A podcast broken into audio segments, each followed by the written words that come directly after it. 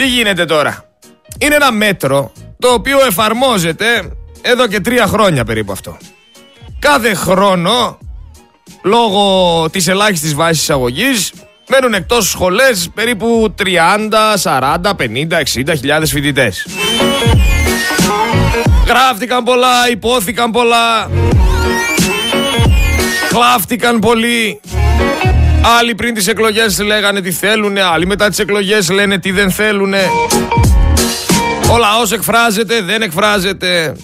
Ο χαμός γίνεται. Το μόνο σίγουρο είναι ότι κερδισμένες είναι οι ιδιωτικές σχολές.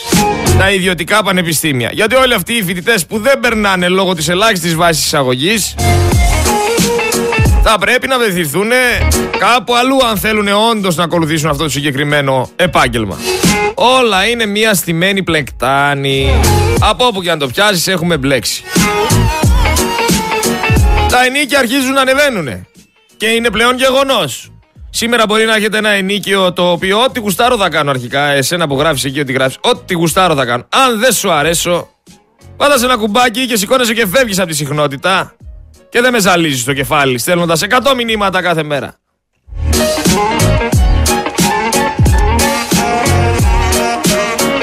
Λοιπόν, κάτι έλεγα και με διέκοψε. Ανεβαίνουν τα ενίκια, πλέον είναι γεγονός. Από εκεί που έχεις ένα ενίκιο που θα πληρώνεις, ας πούμε, 4,5 εκατοστάρικα που είναι ήδη πάρα πολλά, 3 εκατοστάρικα, 2,80, 2,50. Θα έρθει μια μέρα, θα σου χτυπήσει την πόρτα ο οικοδεσπότης σου. Θα σου πει, ανεβάζω το ενίκιο. Και άντε εσύ τρέχα τώρα να βγάλεις άκρη, άντε τρέχα εσύ τώρα να προσπαθήσεις να βρεις τα λεφτά να σώσεις την κατάσταση. Όποιος έχει εξουσία, α, στην ουσία έχει και μια διαμόρφωση στο χαρακτήρα του. Είδαμε στην Πάτρα έναν ιδιοκτήτη εστιατορίου, που δεν χωρίς να πούμε ότι όλοι είναι ίδιοι, παρενόχλησε λέει τη σερβιτόρα. Αλλά λέει ήξερε πολεμικές τέχνες η σερβιτόρα και τον έδιρε. Καλό κι αυτό. Πάρα πολλές παρενοχλήσεις έχουμε σε αυτούς τους τομείς. Πολλές κοπέλες δεν μιλάνε, θα έπρεπε να μιλάνε, θα έπρεπε να ανοίγουν το στόμα τους, θα έπρεπε να κάνουν όσα πρέπει να κάνουν για να τελειώνουμε με τους ανώμαλους. Μην σκύβετε κεφάλι σε κανέναν. Σε κανέναν. Άλλο να έχετε μια συνεργασία και να είναι σοβαρός και να σε σέβεται και να σου ζητάει πράγματα και να τα κάνεις εννοείται πάνω στη δουλειά πάντα. Και άλλο να κάνει κατάχρηση εξουσίας και να προσπαθεί να περάσει ότι θα πρέπει να κάνεις ό,τι θέλει αυτός όχι ό,τι πρέπει να κάνεις για τη δουλειά. Ο κόσμος έχει χαζέψει φίλοι μου. Δυστυχώς έχει χαζέψει. Και πρέπει σιγά σιγά να κάνουμε βήματα μπροστά και όχι μπροστά πίσω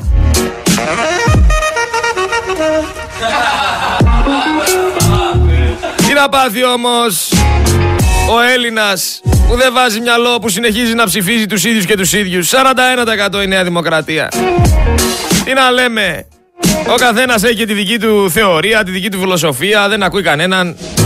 Κάνει ό,τι γουστάρει και φτάνουμε εδώ που φτάνουμε. Το θέμα είναι ότι κάποιοι Έλληνες είναι αφυπνισμένοι.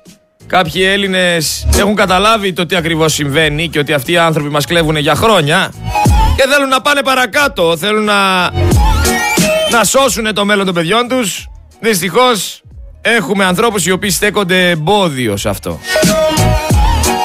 Τώρα τι να λέμε όμως για ανθρώπους οι οποίοι κυβερνάνε χωρίς να έχουν βγάλει ούτε καν μία σχολή. Ούτε καν έχουν ένα ένσημο και μας κουνάνε το δάχτυλο. Έλα ρε αδερφέ, πάνε δούλεψε πρώτα, κόλλα ένσημα, γίνε ένα κομμάτι της κοινωνίας και μετά έλα να μου πεις εσύ το τι θα κάνω εγώ στη δουλειά μου. Οι πληστηριασμοί έχουν φτάσει στις 700.000 60.000 ακίνητα στο σφυρί με fast track διαδικασίες μέχρι τα τέλη του 2023 αν νομίζετε ότι δεν ε, θα έρθει η στιγμή που θα υπάρξουν άλλοι άνθρωποι σαν αυτόν που ήταν 81 χρονών στη Καλκιδική και τον αφήνα να μένει έξω στο μπαλκόνι για 56 μέρες, είστε βαθιά γελασμένοι. Έρχονται δύσκολες καταστάσεις. Αλλά στην ουσία υπάρχει ένας πόλεμος. Ο πόλεμος της ελληνικής μαφίας. Ποιος θα φάει τα περισσότερα; Με δολοφονίες μέρα μεσημέρι. Με αποκαλύψεις για εμπλοκή αστυνομικών. με ξεκαθαρίσματα λογαριασμών, με ξύλο μέχρι και σε έναν αρχαιολόγο εκεί στη Μύκονο γιατί είπε δεν γίνεται να χτίσετε εδώ, έχει από κάτω αρχαία.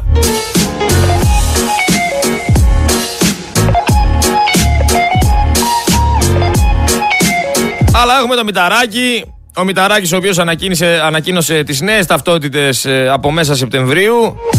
Θα μιλήσουμε και για αυτές. Ο Μηταράκης ο οποίος ε, δήλωσε στην ΕΡΤ ότι η αστυνομία θα προσανατολιστεί στην πάταξη της μικροεγκληματικότητας και έφερε σαν παράδειγμα το διπλοπαρκάρισμα. Δηλαδή τι μας λέει ο Υπουργός Προστασίας του Πολίτη, ότι παιδιά προτεραιότητά μας είναι η πάταξη της μικροεγκληματικότητας. Δεν γίνεται να είναι διπλοπαρκαρισμένα τα αυτοκίνητα. Συμφωνώ, δεν γίνεται να είναι διπλοπαρκαρισμένα, αλλά θεωρώ ότι η αστυνομία θα έπρεπε να λύνει όλα αυτά τα προβλήματα και όχι ότι πρέπει να συγκεντρωθεί μόνο σε ένα πρόβλημα. Επίσης, άμα έχει ένα διπλοπαρκαρισμένο αυτοκίνητο από τη μία και από την άλλη σκοτώνουν ένα μαφιόζο. Τι θα κάνει η αστυνομία, θα πει Α γράψω ότι διπλοπαρκαρισμένο. Δεν είναι προτεραιότητα να δει ποιος πυροβόλησε το μαφιόζο. Άρε μηταράκι του κλότσου και του μπάτσου. Δεν είναι μόνο Μηταράκης όμως αυτή τη θέση. Οι περισσότεροι έχουν φτάσει σε αυτό το σημείο από τους υπουργούς, οι οποίοι οι περισσότεροι είναι και εμπλεκόμενοι σε σκάνδαλα. Νέο κύκλωμα λέει έδινε βίζες για 20.000 ευρώ. Κύκλωμα επίορκων υπαλλήλων θησάβριζε στο ελληνικό προξενείο της Ιρακινής πόλης δίνοντας ιατρικό, επιχειρηματικό και φοιτητικό διαβατήριο για την Ευρωπαϊκή Ένωση 20.000 ευρώ το κεφάλι. Έλληνες είστε. Έλληνες είστε. Τι περιμένετε; Ξέρετε, στο εξωτερικό είναι μια θλιβερή είδηση το ότι ξαναεκλέχθηκε ο Μητσοτάκης. Πάρα πολλοί απορούν και λένε καλά ρε αυτοί οι Έλληνες δεν βάζουν μυαλό. Δεν καταλαβαίνουνε. Ακόμα και το καρπούζι διπλάσια τιμή. Τα πιτόγυρα διπλάσια τιμή. Και ακόμα δεν καταλαβαίνουνε. Τα παιδιά όλων των πολιτικών βολεμένα. Τα δικά σας που στην ανεργία. Έχουμε και τον Πυρακάκη ο οποίος ε, έφερε μια τρελή ιδέα. Έφερε την ιδέα, έφερε αυτή την ιδεολογία, έφερε αυτή τη φαντασία του, αυτή τη σκέψη του και άφησε πλέον να αιωρείται το ότι οι Ιάπωνες ζηλεύουν την Ελλάδα για την τεχνολογία της. Η Ελλάδα που ούτε φρούτα δεν παράγει πλέον. Μα ζηλεύουν λέει οι Ιάπωνες, είχε πει, για την τεχνολογία μας και την τεχνογνωσία μας, συγγνώμη. Κάνω λάθος, όχι τεχνολογία, τεχνογνωσία μας.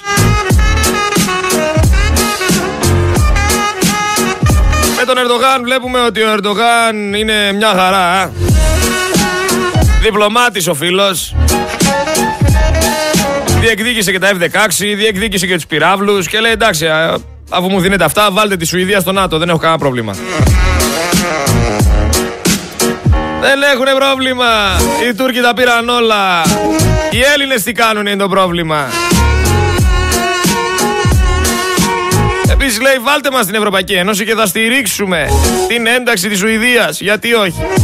Η Ελλάδα τι κάνει; Η Ελλάδα τι διεκδικεί; Γιατί βλέπω την Ελλάδα μόνο να χαρίζει στην Αμερική. Να σκύβει κεφάλι και αντίστοιχα η Αμερική συνέχεια να προδίδει την Ελλάδα. Και να επιτρέπει στους Τούρκους να κάνουν αυτά που θέλουν να κάνουν.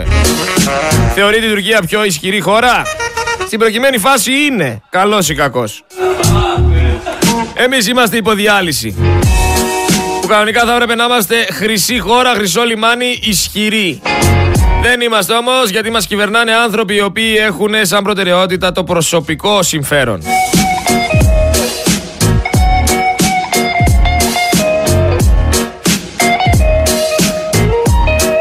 Ρε φίλε, για ποιο λόγο σχολιάζεις εσύ τώρα να πούμε; Πάνε εκεί πέρα στη γέφυρα, πάτα καμιά κόντρα. Άντε άσε μας ήσυχους να πούμε, βγαίνεις για ποτό και παραγγέλνεις λουκουμάδες. Άντε άσε μας ήσυχους μεσημεριάτικα. Οι Αμερικάνοι λέει ότι τρώνε 350 κομμάτια πίτσα κάθε δευτερόλεπτο. Όλοι μαζί, όχι ένας ένας. Λοιπόν, τουρκική τράπεζα στη Θράκη προσφέρει χαμηλό καδάνια σε μουσουλμάνους για να δώσει κίνητρα να εγκατασταθούν κι άλλοι στη χώρα μας. Και αυτό είναι μια έξυπνη τακτική του Ερντογάν ο οποίος συνεχίζει να φέρνει μουσουλμάνους στην Ελλάδα. Συνεχίζει αυτήν την αντικατάσταση πληθυσμών. Εμείς τι κάνουμε, τίποτα απολύτως. Ξέρετε, η ανώτερη μορφή αντίληψης είναι να παραδέχεσαι τα λάθη σου. Η κατώτερη είναι να δικαιολογείσαι. Ο καλύτερος λουκουμάς στο Majestic.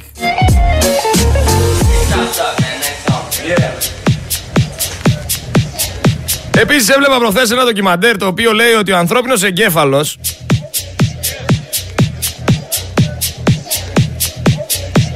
δεν μπορεί να κατανοήσει το αρνητικό. Είναι ανίκανος. Είναι η αλήθεια αυτή. Θα δώσω ένα παράδειγμα. Για παράδειγμα ο σκιέρ, ο οποίος κατεβαίνει με πόσα χιλιόμετρα; Με 60. Άμα σκέφτεται ότι α, θα τρακάρω σε δέντρο, θα τρακάρω σε δέντρο, θα τρακάρω σε δέντρο, θα τρακάρει σε δέντρο. Αν βάλει τον εγκέφαλό του όμως να σκέφτεται Πρέπει να ακολουθήσω το μονοπάτι. Πρέπει να ακολουθήσω το μονοπάτι. Θα μπορέσει να ακολουθήσει το μονοπάτι. Πού θέλω να καταλήξω ότι το ανθρώπινο μυαλό είναι ρυθμιζόμενο. Ο καθένας ρυθμίζει το μυαλό του για το πώς θέλει να σκέφτεται. Για το αν θέλει να βλέπει τα αρνητικά ή αν θέλει να βλέπει τα θετικά. Εγώ για παράδειγμα βλέπω το μηχανάκι του Τόλι και του λέω τι είναι αυτό το πατίνι; Αυτός το βλέπεις σαν ρουκέτα. Ο καθένας από τη δική του οπτική γωνία. Επίσης ήθελα να αναφέρω για τη φράση «Πήγε η ψυχή μου στην κούλουρη». Δεν ξέρω αν ξέρετε από πού προέρχεται. Η φράση αυτή προέρχεται από την αρχαιότητα. Όποτε οι Αθηναίοι έστελναν τις οικογένειές, του, τις οικογένειές τους στην Κούλουρη. Η σημερινή Σαλαμίνα τότε λεγόταν Κούλουρη. Και τους στέλναν εκεί πέρα για να τους σώσουν από τον πόλεμο. Οπότε έμεινε αυτή η φράση πήγε η ψυχή μου στην Κούλουρη, στη Σαλαμίνα δηλαδή.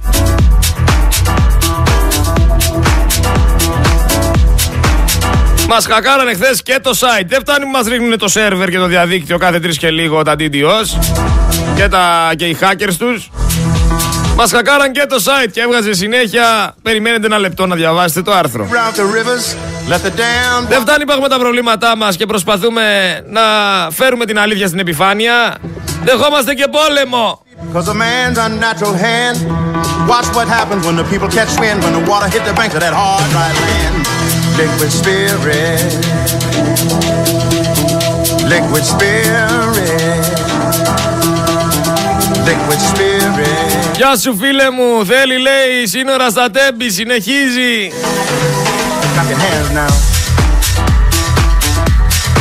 Η μουσουλμανοποίηση της Ελλάδας είναι εδώ Κώστα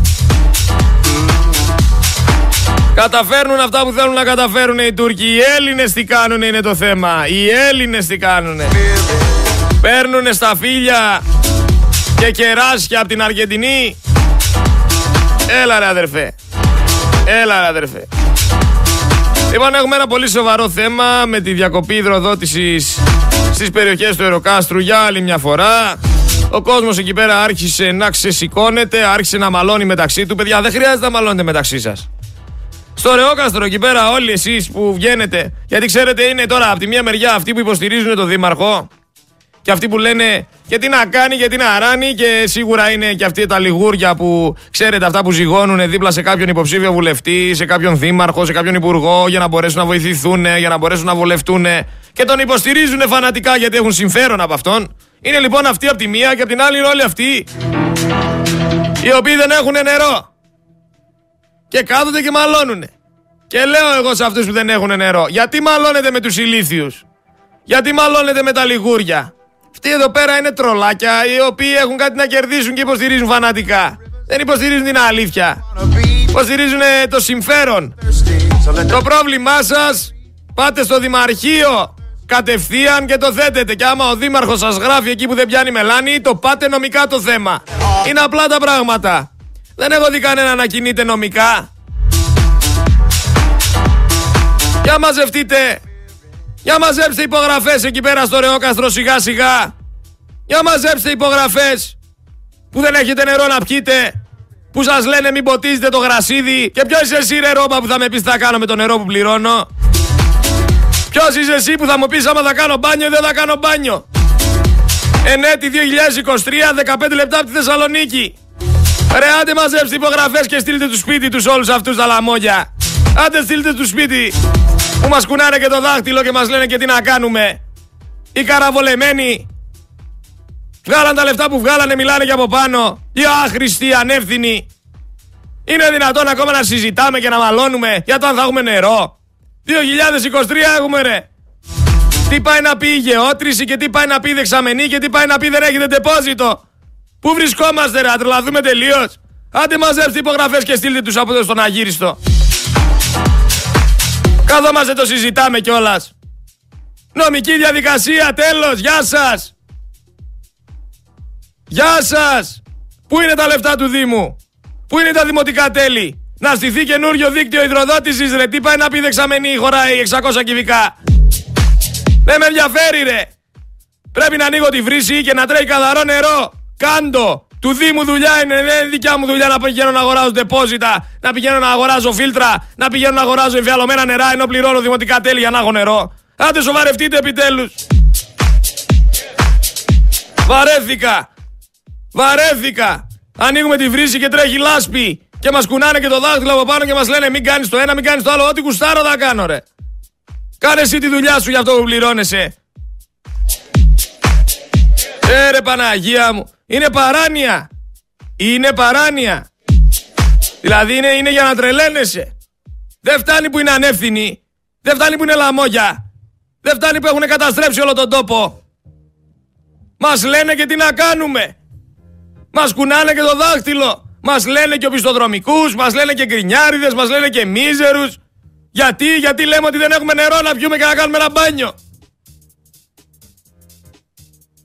Στο Ρεόκαστρο θέλουν να μας τρελάνουνε, δεν θέλουν κάτι άλλο. Μαζέψτε υπογραφές. Να φύγουνε, να πάνε σπίτι τους, δεν με νοιάζει τι φταίει. Γυρνάω εγώ σπίτι μετά τη δουλειά και δεν έχω νερό να κάνω μπάνιο, είναι κομμένο. Έξι μέρες, εφτά. Και τρέχω σε άλλα σπίτια, ναι. Ανοίγω ρε τη βρύση να μαγειρέψω και το νερό τρέχει λάσπη. Πρέπει να βγάλω πέντε φίλτρα εκεί πέρα να τα πληρώσω από την τσέπη μου για να έχω πόσιμο νερό. Και πάλι πόσιμο καθαρό δεν είναι. Ναι. Ε, τι το συζητάμε, ρε φίλε. Τι το συζητάμε και πάνε με κάνουν ανάπλαση πλατείας 850 χιλιάρικα. Ένα εκατομμύριο ευρώ ανάπλαση πλατείας εδώ δεν έχεις νερό να πιεις. Σε κοροϊδεύουνε μέσα στα μούτρα σου, σε κοροϊδεύουνε. Ποιος σε φταίει; Ποιος σε φταίει, ρε χαλβά. Και όλοι αυτοί που στηρίζουν όποιον στηρίζουν και αυτοί φταίνε μαζί. Συνένοχοι είναι. Και αυτοί στο κόλπο είναι και αυτοί λεφτά βγάλανε. Υπογραφές και όλοι στον αγύριστο. Δεν θα κάθομαι να συζητάω και να μαλώνω εγώ με τον κάθε γαλβάκι και τον κάθε ηλίθιο. Δρόμο!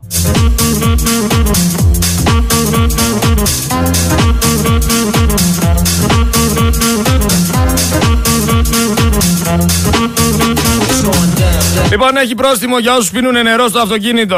Αν έχουν νερό.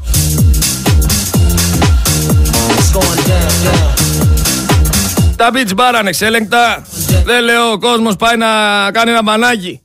Πάει να κάνει ένα μπανάκι. Πολλοί μπορείτε να πάρετε την ομπρελίτσα σας. Μπορείτε να πάρετε το ψυγιάκι σας, να βάλετε μέσα κάνα φρούτο.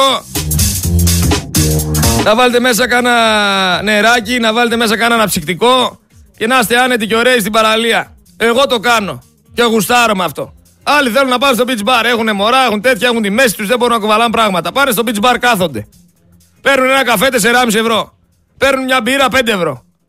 Παίρνουν ένα κλαμπ σάντουιτ 8 ευρώ. Κάτσε ρε μεγάλε. Το κλαμπ σάντουιτς τι είναι; Το κλαμπ σάντουιτς είναι ένα τοστάκι, κομμένο χ και λίγα πατατάκια στη μέση. Πού τα είδες στα 8 ευρώ. Πώς τα έβγαλες στα 8 ευρώ; Ποιος σου επιτρέπει να πουλάς το κλαμπ σάντουιτς εκεί πέρα 8 ευρώ; Δεν φτάνει μόνο αυτό. Πληρώνεις και την ξαπλώστρα. Στην καλύτερη θα σου πει ένα τάλιρο εξαπλώστρα. Άμα θες να πας μπροστά μπροστά και να το παίζεις φίρμα, λες και είναι φίρμα ποιο κάθεται μπροστά μπροστά στην παραλία. Ένα εικοσάρικο η απλώστρα. Η ξαπλώστρα. Αυτό έλειπε τώρα να μας χρεώνουν και τις απλώστρες. Δηλαδή πάω σε μια θάλασσα για να μπορέσω να ξαπλώσω σε μια ξαπλώστρα. Ξέρετε στην Κύπρο είναι δημοτικές οι ξαπλώστρες. Γιατί να μην γίνει και στην Ελλάδα αυτό; Στήσε ρε αδερφέ το μαγαζάκι σου εσύ πίσω. Πούλα ό,τι είναι να πουλήσεις. Και το κράτος θα έχει τις ομπρέλες και τις ξαπλώστρες. Και οι ομπρέλες και οι ξαπλώστρες σε όλη την Ελλάδα θα είναι 3 ευρώ και θα πηγαίνουν στο κράτος. Άμα υπήρχε κράτος. Γιατί αυτά τα 3 ευρώ τώρα θα τα βάλεις στην τσέπη όποιος είναι υπουργός. Τι συζητάμε και τι λέμε. Από όπου και αν το πιάσεις δεν υπάρχει ασφάλεια. Δεν εμπιστεύεσαι πλέον ούτε εσύ ούτε εγώ αυτό το κράτος. Ξέρουμε ότι ό,τι χρήμα πάει στα κρατικά ταμεία θα εξαφανιστεί. Γιατί ανάπτυξη μιλάμε λοιπόν, γιατί σχέδιο. Γιατί πράγμα, και να σε πω κάτι. Άντε εμείς οι Θεσσαλονικής πάμε στη Χαλκιδική. Αν πας στο τρίτο πόδι, κάτι θα γίνει. Θα τη βγάλεις καθαρή στο τρίτο πόδι. Στο δεύτερο πόδι, ετοιμάσου. Ετοίμασε τον Κρόβερ για να μην μιλήσω για το πρώτο πόδι. Στο πρώτο πόδι, άστο φίλε. Στο πρώτο πόδι μπορεί να δώσει και στην ξαπλώστρο μπροστά κάνα διακοσάρι. Αν πας και με κελεμπία, άστο, μπορεί να συζητήσουν και δυόμιση χιλιάρικα.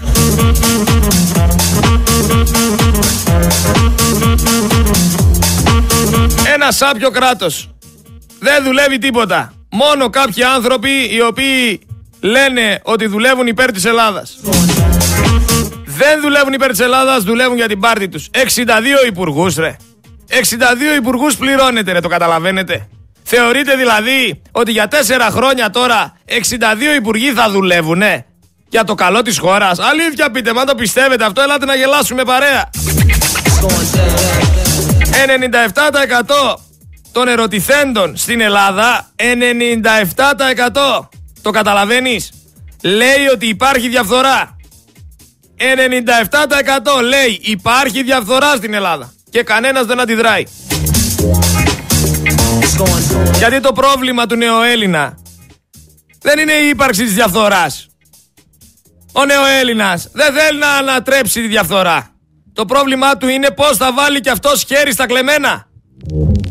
Βλέπεις κάτι τυπάκους οι οποίοι δεν ασχολούνταν ποτέ κανένας. Βλέπεις κάτι τυπάκια δεν ασχολήθηκαν ποτέ με την πολιτική τίποτα. Ξαφνικά ξεφυτρώνουνε. Ξεφυτρώνουν από το πουθενά και λένε θα, θα κατέβω στο τοπικό. Θα βάλω κι εγώ χέρι στο μέλι. Και άμα υπάρχει και χρήμα που κινείται στην περιοχή, Ω, ξεφυτρώνουν από παντού! Ξεφυτρώνουν από παντού πρόεδροι, αντιπρόεδροι, ξεφυτρώνουν δημοτικοί σύμβουλοι, ξεφυτρώνουν δήμαρχοι, όλα, όλα, όλα. Άμα δουν ότι υπάρχει χρήμα εκεί στην περιοχή, χαμός! Πάμε όλοι για τη μαρμίτα, άιντε ντου! Τι να σε πω, και τον τελευταίο πάνω στο βουνό θα τον δεις να κατεβαίνει με κάποιον. Και να τάζει, τι τάζεις ρε, τι τάζεις ρε τώρα. Βάλε πρώτη και τσούλα τώρα που θα τάξεις κιόλας. Τσιράκια του συστήματος. Δεν τρέπονται λιγάκι. Βαρέθηκα. Βαρέθηκα να μπορεί ο κάθε προεδράκος και ο κάθε αντιπροεδράκος και ο κάθε δημαρχάκος να κάνει ό,τι γουστάρει στην Ελλάδα. Άντε να καταλάβω στην Αθήνα είναι ο Μπακογιάννης. Να το καταλάβω. Στην Αθήνα είναι ο γιος του αυτοκράτορα. Είναι ο γιος της Δόρας. Το καταλαβαίνω. Άντε εκεί πέρα πες αυτός κόβει, ράβει, κάνει, ράνει. Η τελευταία τρύπα του ζουρνά. Η τελευταία τρύπα του ζουρνά ρε κάνει απευθείας αναθέσεις 30 χιλιάρικα ρε. Η τελευταία τρύπα του ζουρνά σας κλέβει ρε. Ο κάθε τριτοτέταρτος σας κλέβει. Ο άλλος κατά λάθος βγαίνει δήμαρχος και από το πουθενά γυρνάει με μερσεντικά. Γιατί να του δίνετε αυτή η ευκαιρία; Έλα εδώ ρε φίλε. Τι θες να φτιάξεις; Θες να φτιάξεις την πλατεία; Θα βρει το κράτος. Ποιος θα τη φτιάξει. Δεν θα τη βρεις εσύ. Να τη δώσεις σε φίλο σου. Θα βρει το κράτος. Ποια περιοχή θες να φτιάξεις εκεί; Το πάρκο εκείνο; Έλα εδώ. Κατέθεσε τα χαρτιά στο κράτος, στο Υπουργείο. Το Υπουργείο έρχεται και λέει. Και το Υπουργείο έτσι λειτουργεί όμως. Με τέρνα και μέρνα και με φίλους.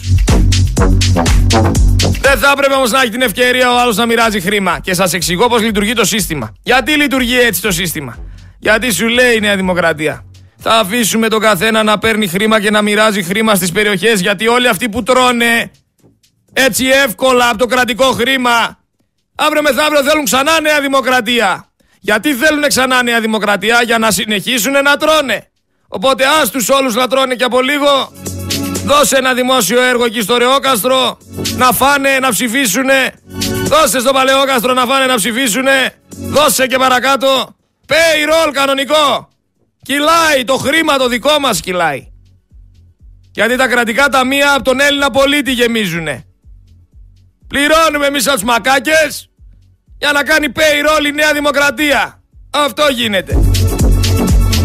Γι' αυτό βγαίνω και σας λέω εγώ ότι με δικά μας λεφτά εξαγοράζουν ψηφοφόρους. Μιλάμε για ένα σύστημα το οποίο δεν γίνεται να μην συνεχίσει να υπάρχει. Μα αυτοί οι άνθρωποι πλέον έχουν την εξουσία. Παίρνουν τα δικά μας λεφτά από τα κρατικά ταμεία και τα μοιράζουν στους δικούς τους. Και οι δικοί τους συνεχίζουν να ψηφίζουν για να συνεχίζουν να τρώνε. Και πάρε αυτό το σύστημα 100 χρόνια. Πώς θα πέσει αυτό το σύστημα, δεν θα πέσει με καμία πορεία. Δεν θα πέσει με καμία διαμαρτυρία, με καμία ένσταση. Αυτό το σύστημα ξέρεις πώς θα πέσει; Όταν θα καταλάβουν όλοι αυτοί που ταρπάζουν μαζί με τη Νέα Δημοκρατία ότι αυτό που κάνουν έχει οδηγήσει την Ελλάδα στο να χάνει εδάφη, στο να φεύγουν οι νέοι στο εξωτερικό, στο να έχουμε γίνει Ελλαδιστάν. Αν δεν καταλάβουν αυτά τα χαϊβάνια ότι καλό το payroll της Νέας Δημοκρατίας, αλλά σε κάποια βάση πρέπει να δούμε και το καλό της Ελλάδας. Τι να πούμε όμως για τους αχόρταγους; Δεν έχουν σταματήσει. Έχουν βάλει το χέρι μες στο μέλι και τρώνε, τρώνε, τρώνε, τρώνε. Δεν έχουν σταματήσει. Και δεν θα σταματήσουν. Δηλαδή φτάνουμε σε σημείο να λέμε ότι ίσως σωθεί η Ελλάδα από έναν εμφύλιο. Χωρίς να θέλω να το προωθήσω αυτό και είμαι κατά του εμφύλιου. Δεν έχουμε κάτι να χωρίσουμε εμείς οι δύο. Αλλά είσαι εσύ απέναντί μου που ψηφίζεις Νέα Δημοκρατία στο payroll της Νέας Δημοκρατίας έχεις τα συμφέροντά σου, έχεις το βόλεμά σου και συνεχίζεις να στηρίζεις έναν άνθρωπο, μια κυβέρνηση η οποία μας καταστρέφει μαζικά. Η οποία εμένα θα με κάνει να πεινάσω και εσένα θα σε κάνει πλούσιο. Το καταλαβαίνεις, δεν το καταλαβαίνεις, δεν σε ενδιαφέρει. Και μιλάμε για τους μεγάλους έτσι. Πλούσιο δεν θα κάνουν κανέναν μικρομεσαίο και κανέναν από τη μεσαία τάξη. Τους πλούσιους, τους ήδη πλούσιους θα τους κάνει πλουσιότερους. Πώς να λυθεί αυτό το πρόβλημα όμως όταν δεν καταλαβαίνουνε, δεν βάζουνε μυαλό. Εμένα δεν με νοιάζει να με παρεξηγήσει κανένας. Πρόβατα, χαϊβάνια είναι. Πώς θα σταματήσει αυτό το payroll, πείτε μου. Σας εξήγησα πολύ όμορφα πώς λειτουργεί. Πώς θα σταματήσει αυτό το payroll.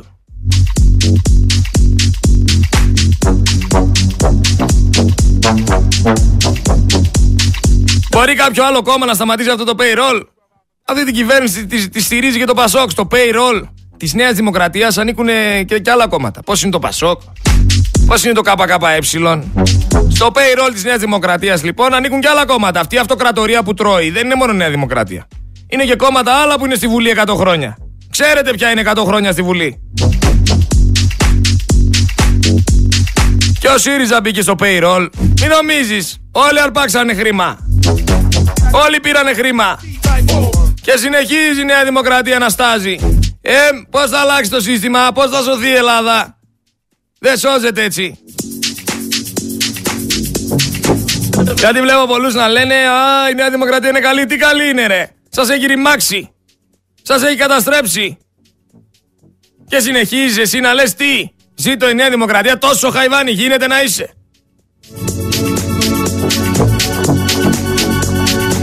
Τώρα σου λέει ιδιωτικά κολέγια. Σου λέει ιδιωτική υγεία. Ιδιωτικό νερό. Όλα ιδιωτικά. Να δω τι θα κάνεις. Να δω τι θα κάνεις ρε. Όταν θα ανεβούν τα ενίκια, θα ανεβούν τα φρούτα, θα ανεβούν τα σούπερ μάρκετ, θα ανεβούν τα νερά, θα ανεβούν τα πέλετ, θα ανεβούν όλα. Και εσύ θα παίρνεις με το ζόρι ένα χιλιάρικο. Να δω τι θα κάνεις.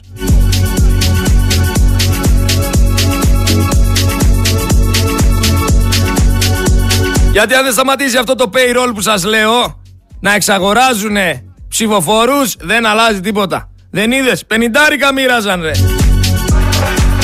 Πενιντάρικα! Από το εξωτερικό τους άλλους τους φέρνανε πληρωμένους να, να ψηφίζουνε. Γεγονότα είναι αυτά, δεν τα βγάζω στο μυαλό μου.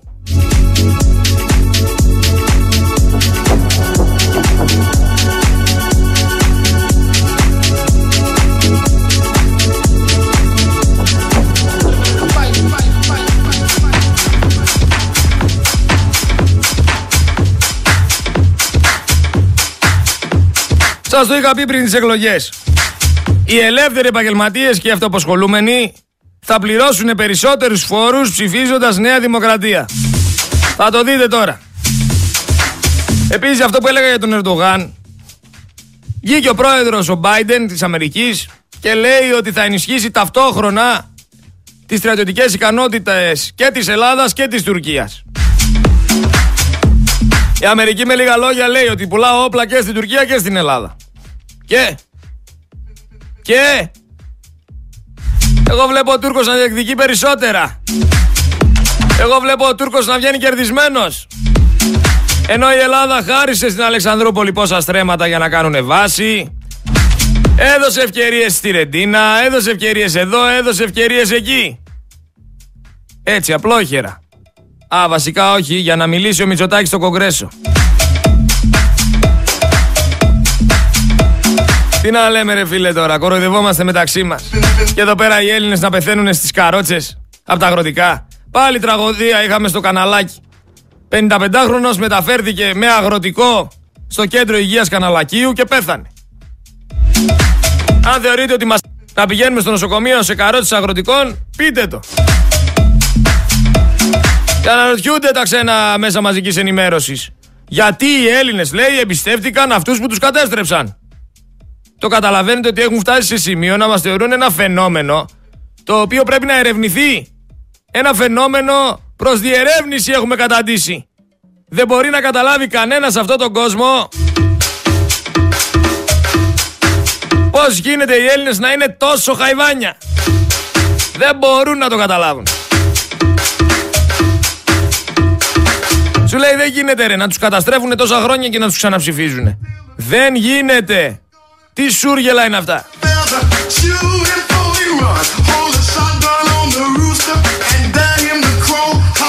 Βγαίνει ένας και λέει η ζωή δεν τελειώνει όμως στις Πανελλήνιες. Και καλά λέει. Συμφωνώ. Πάρτε για παράδειγμα το Μητσοτάκι. Μητσοτάκης δεν πέρασε πουθενά. Δεν είχε ελάχιστη βάση εισαγωγής. Το πτυχίο που έχει του το αγόρασε ο παππούς του. Άρα, τι μου λες; Αρκεί να γεννηθείς την κατάλληλη στιγμή, στιγμή στο κατάλληλο μέρος. Αυτά αρκούν για να κάνεις μια ζωάρα. Από την άλλη θα πρέπει να είσαι σωστός, έξυπνος και να ξέρεις πώς να κινείσαι για να φτάσεις ψηλά. Έλα, ορίστε. Ακούστε το μπουμπούκο, μωρέ. Ο μπουμπούκος θα έπρεπε, το έχω ξαναπεί, θα έπρεπε να πάει στην εκπομπή της γυναίκας του. Στη στιγμή της αλήθειας. Για να δούμε. Θα περνούσε τον πρώτο γύρο. Το ότι μέσα Ιουλίου δηλαδή αποφασίσατε να πάρετε πρωτοβουλίες για τα κτοπλοϊκά. Είναι σαν να μην ξέρετε Εγώ είμαι υπουργός εργασίας. Δεν έχει Πάλι για την ακρίβεια θα με ρωτάτε. Είστε αντιπρόεδρος της Νέας Δημοκρατίας και είστε πολιτικός. Τώρα μην μου λέτε. Τώρα μην μου λέτε. Είναι πρόβλημα τα κτοπλοϊκά. Είναι πρόβλημα κύριε Γεωργιάδη. Ότι εμένα γενικώς με ενδιαφέρανε χαμηλότερες οι τιμές. Όμως έκανα χθες το βράδυ που άκουσα τη φασαρία που γίνεται. Πάνω, κύριε Γεωργιάδη. Ναι, ναι, είναι τρομερά μεγάλο, δεν το συζητάμε. Έκανα ένα μικρό Google search να δω πώς πάνε τα εισιτήρια και κρατήσει να το πλέον, αλλά γεμάτα είναι. Και αυτό το, τι λέει; Το, αυτό τι στο νόμο της προσφορά και της ζήτησης πάντα ισχύει ο ίδιος κανόνας. Καλά σε πολλές Είναι πολύ απλό. Τώρα μην μου λέτε. Είναι... Απεδείχθη τον μήνα των ενδιάμεσων εκλογών. Όλες οι αυξήσεις στα σούπερ μάρκετ γίναν το μήνα που λείπαμε. Μόλις λείψαμε, γίναν γενικευμένες αυξήσεις. Και όταν λείπει ο γάτος, χορεύουν τα ποντίκια. Εγώ πήγα τώρα μην μου λέτε. Είναι- Θα πάρω γραμμιέρα 18 ευρώ κύριε Τώρα Υπουργέ ήρθε ο μου. Σκρέκας. 18 ευρώ. Τώρα ήρθε ο Σκρέκα. Ήρθε ο Ξέρει Σκρέκας. από αγορά. Ναι. Γιατί ο ίδιος είναι πολύ δυνατός σε επιχειρήσεις. Ναι. Έχει βρει όλα τους τα κόλπα καλύτερα και από μένα και θα δείτε τι ώρα θα Εντάξει, πάει. Τώρα μην μου λέτε. Άσε ρε πονηρέ, επειδή είσαι ένα μάλεμπογιάρα. Έχεις γίνει μεγάλη αλεπιό. Είσαι ψεύτης, υποκριτής, μαζοχιστής, α- αντιπρόσωπος και υποκριτής. Αλλά άξιοι της μοίρας μας είμαστε. Όσοι δεν έχουν λεφτά για διακοπές, Μπορείτε πλέον να περνάτε όμορφα βλέποντας την ομιλία του Κούλη στο Κογκρέσο. Εκτυπώστε την κιόλας εκεί πέρα ένα στιγμιότυπο να το έχετε σπίτι κρεμασμένο. Και αυτό γίνονται όλα.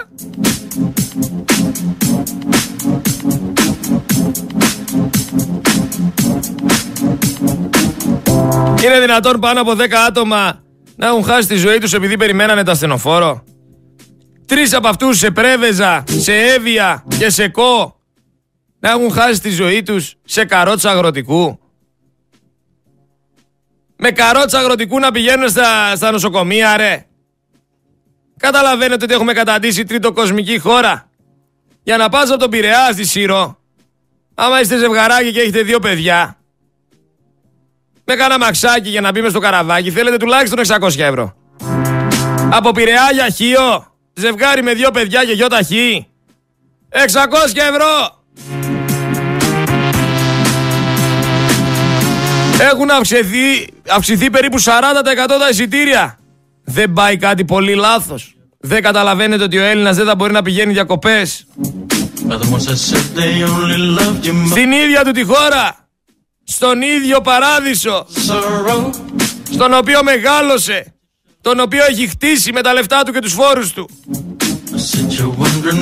Αλλά έτσι είναι όταν θαυμάζεις χαϊβάνια, έτσι είναι. Και όταν θεωρείς τα χαϊβάνια κάτι... Τι να σε πω τώρα, να αρχίσω να σε λέω ονόματα; Αν αρχίσω να σε λέω ονόματα για το ποιο θαυμάζει ο Έλληνας, θα πέσει. Από τον ουρανό θα πέσει. Όχι τα σύννεφα. Από πιο πάνω. Από το διάστημα θα πέσει. Με τα μούτρα, άμα σε πω ποιο θαυμάζει. Αλλά έτσι είναι όταν θέλετε να βάλετε στη Βουλή τραγουδιστές Όταν θέλετε να βάλετε στη Βουλή ηθοποιούς και το κάθε άσχετο που δεν έχει καμία σχέση με την πολιτική Ε, καλά να πάθετε Βγαίνει ο Οικονομόπουλος λέει και λέει: Προτιμώ να αρέσω σε αυτούς που αρέσω και να μην αρέσω σε αυτούς που δεν αρέσω. Ε, τι είπες ρε μεγάλε τώρα; Τι φλανάγουν οι φιλόσοφοι; Μιλάμε για έναν ανατρεπτικό.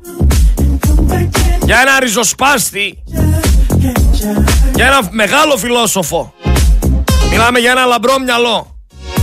Προτιμώ λέει να αρέσω σε αυτούς που αρέσω και να μην αρέσω σε αυτούς που δεν αρέσω. Γεια σου ρε Οικονομόπουλε. Τι είπες ρε σπί. Τιτανομέγιστε. Τι είπες ρε. Έτοιμος να σκίσω τα ρούχα μου είμαι με αυτό που είπες. Έρχονται εδώ στην Ελλάδα τώρα οι Σκοπιανοί και φοράνε μαγιό Μακεδονία. Ρε αδερφέ, να σε κάνω μια ερώτηση. Ξέρεις ότι υπάρχει αυτό το θέμα μεταξύ Σκοπίων και Ελλάδας. Και αποφασίζεις να πας διακοπές στην Ελλάδα. Δηλαδή δεν ξέρεις ότι αν φορέσεις αυτό το μαγιό θα προκαλέσεις. Το φοράς επίτηδες. Είναι ξεκάθαρο. Και για μένα όποιος το φοράει επίτηδες πάει να κάνει το μάγκα. Και αν πας να κάνεις το μάγκα σου αξίζει να φας φάπα. Για να ηρεμήσεις. Για να μην κάνεις το μάγκα. Για να σέβεσαι.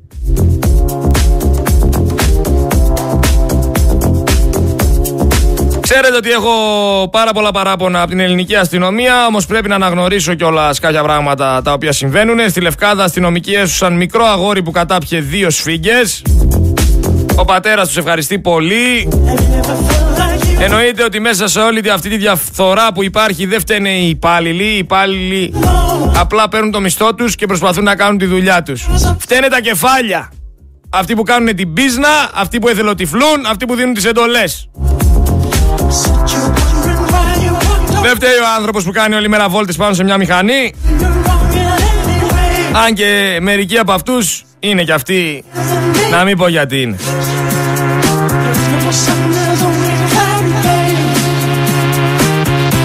Λοιπόν, έχουμε ένα πολύ μεγάλο ντόρο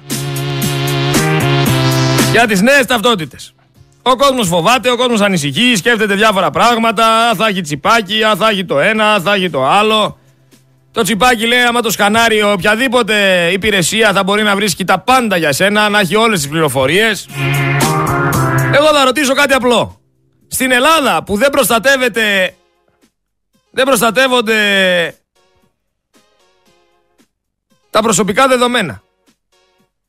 Εσείς θεωρείτε ότι πηγαίνοντας με αυτή την ταυτότητα σε ένα μαγαζί να τη σκανάρει ο, κανε, ο καθένας να βγαίνει να μπροστά του τι ποινικό μητρό έχεις, που μένεις, τι κάνεις, ποιος είσαι, πόσα παιδιά έχεις. Α, αυτές είναι πληροφορίες σημαντικές. Το email σου, το τηλέφωνό σου, το, το, το, το, το, το, το. Είναι σημαντικές πληροφορίες για εσένα. Σκανάροντας λοιπόν αυτή τη νέα ταυτότητα, ο άλλος θα μπορεί να ξέρει τα πάντα για εσένα. Είσαι πολύ ευάλωτος. Στην Ελλάδα ξαναλέω έτσι. Στην οποία βγαίνει υφυπουργός και δίνει στη Βουλή στοιχεία θύματος έτσι στον αέρα. Στην Ελλάδα που κλέψανε πόσες χιλιάδες προσωπικά δεδομένα από όλο τον κόσμο.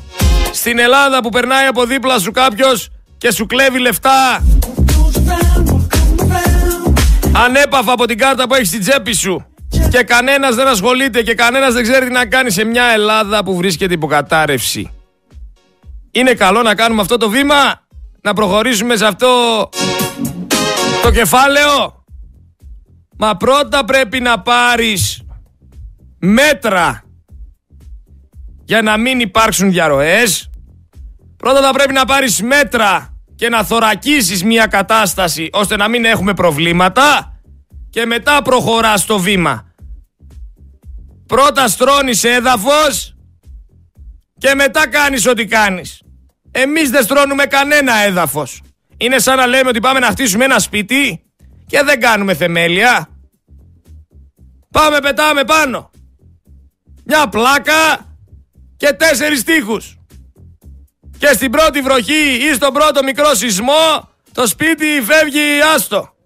Στο πρώτο πρόβλημα πάει άκλαυτο. Αυτό συμβαίνει στην Ελλάδα και αυτό θα συμβεί και με τις νέες ταυτότητες. Θα δείτε. Επίσης για το τσιπάκι που λένε ότι α, θα έχουμε μια ζωή πάνω μας το τσιπάκι. Ήδη έχουμε τα κινητά μας. Είναι γεγονός αυτό. Τα κινητά είναι τσιπάκι. Τα κινητά είναι τσιπάκι, τα κινητά καταγράφουν πού πας, τι κάνεις, είναι και GPS παράλληλα. Τα κινητά έχουν κάμερα, έχουν μικρόφωνο, μπορούν να ενεργοποιήσουν την κάμερα και το μικρόφωνο όποτε γουστάρουν, να σε δουν τι κάνεις, να σε ακούσουν τι κάνεις, να σε φωτογραφίσουν. Επίσης τα μηνύματα που στέλνετε σε όλες τις εφαρμογές μπορεί κάποιος εκείνη τη στιγμή παράλληλα να κάνει screenshot την ώρα που είναι χακαρισμένο το κινητό σας. Κάτι τέτοιο έκανε και το Predator. Οπότε μην μου μιλάτε για τσιπάκι ενώ κουβαλάτε όλη μέρα ένα κινητό μαζί σας. Αύριο έχει συνάντηση όμως ο Μητσοτάκης με τον Ερντογάν. Ο Ερντογάν ο οποίος διεκδίκησε F-16 και πυράβλους. Ο Ερντογάν ο οποίος χορηγεί ολόκληρες καμπάνιες στο τουριστικό κομμάτι.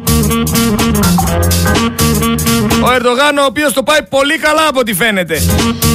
Τι θα πάει να μιλήσει, τι θα πάει να πει εκεί πέρα ο Μητσοτάκης με τον Ερντογάν; Μήπως θα πάει να βάλει την τσίφρα για να δώσει το Αιγαίο; Μήπως θα πάει να δώσει το Καστελόριζο και να αποκόψει την Κύπρο από την Ελλάδα; Γιατί ο Ερντογάν, ξαναλέω, είχε πει: Περιμένω μετά τις εκλογές ο Μητσοτάκης να κρατήσει την υπόσχεσή του. Ποια ήταν αυτή η υπόσχεση, γιατί δεν μάθαμε ποτέ; Και μήπως πάει τώρα να ολοκληρώσει την προδοσία του; Δεν θα έπρεπε να το ξέρουμε εμείς οι Έλληνες που το ψηφίζουμε. Δεν θα έπρεπε να ξέρουμε εμείς οι Έλληνες την ατζέντα που πάει να συζητήσει. Επίσης να πω ότι ο γαμπρός του Ερντογάν ξεκίνησε να φτιάχνει drone ολόκληρο εργοστάσιο στην Ουκρανία και φτιάχνει drone Εμείς οι Έλληνες στο στρατό είμαστε ακόμα με τα G3. Με τα G3 είμαστε ακόμα. Και μου λέει προχθές ένας έχει και Καλάσνικοφ. Έχει και τέσσερα Καλάσνικοφ. Με τα G3, Α3. Οι Τούρκοι, ξέρετε, κάνουν πόλεμο με drone. Στέλνουν drone και ανατινάζουν τα drone πάνω στον κόσμο. Με, με στόχο. Δηλαδή, σηκώνεται ένα drone. Πες για παράδειγμα. Από ποια περιοχή, από την Ανδριανούπολη, λέμε τώρα. Χτύπα ξύλο, έτσι. Βάζει στόχο έναν άνθρωπο ο οποίος είναι σκοπιά και πάει πέφτει πάνω τον ατινάζεται. Η ελληνική κυβέρνηση έχει λάβει μέτρα για μια τέτοια επίθεση. Οι υπουργοί, 62 υπουργοί είναι. Έχουν κάτι σε ένα τραπέζι αυτή της εθνικής άμυνας να πούνε σε περίπτωση που γίνει αυτό τι κάνουμε. Νομίζετε ξέρουνε; Την τύφλα τους δεν ξέρουνε. Την τύφλα τους δεν ξέρουνε φίλοι μου.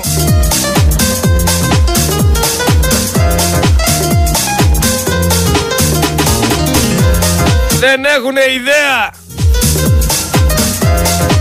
Θα μας έρθει από πουθενά κανένα ντρόν και θα τρέχουμε και δεν θα φτάνουμε. Και μετά θα λένε έφταιγε ο συγκεκριμένος στρατηγός ο οποίος δεν είχε πάρει την παραγγελία που είχαμε κάνει. Θα βρούνε σε ποιον θα τα ρίξουνε. Ελαδάρα! Οι ευθύνες κάπου θα πάνε. Σίγουρα όχι σε αυτούς που πρέπει. Εν τω μεταξύ έχουμε χάσει κι άλλον ένα μάρτυρα.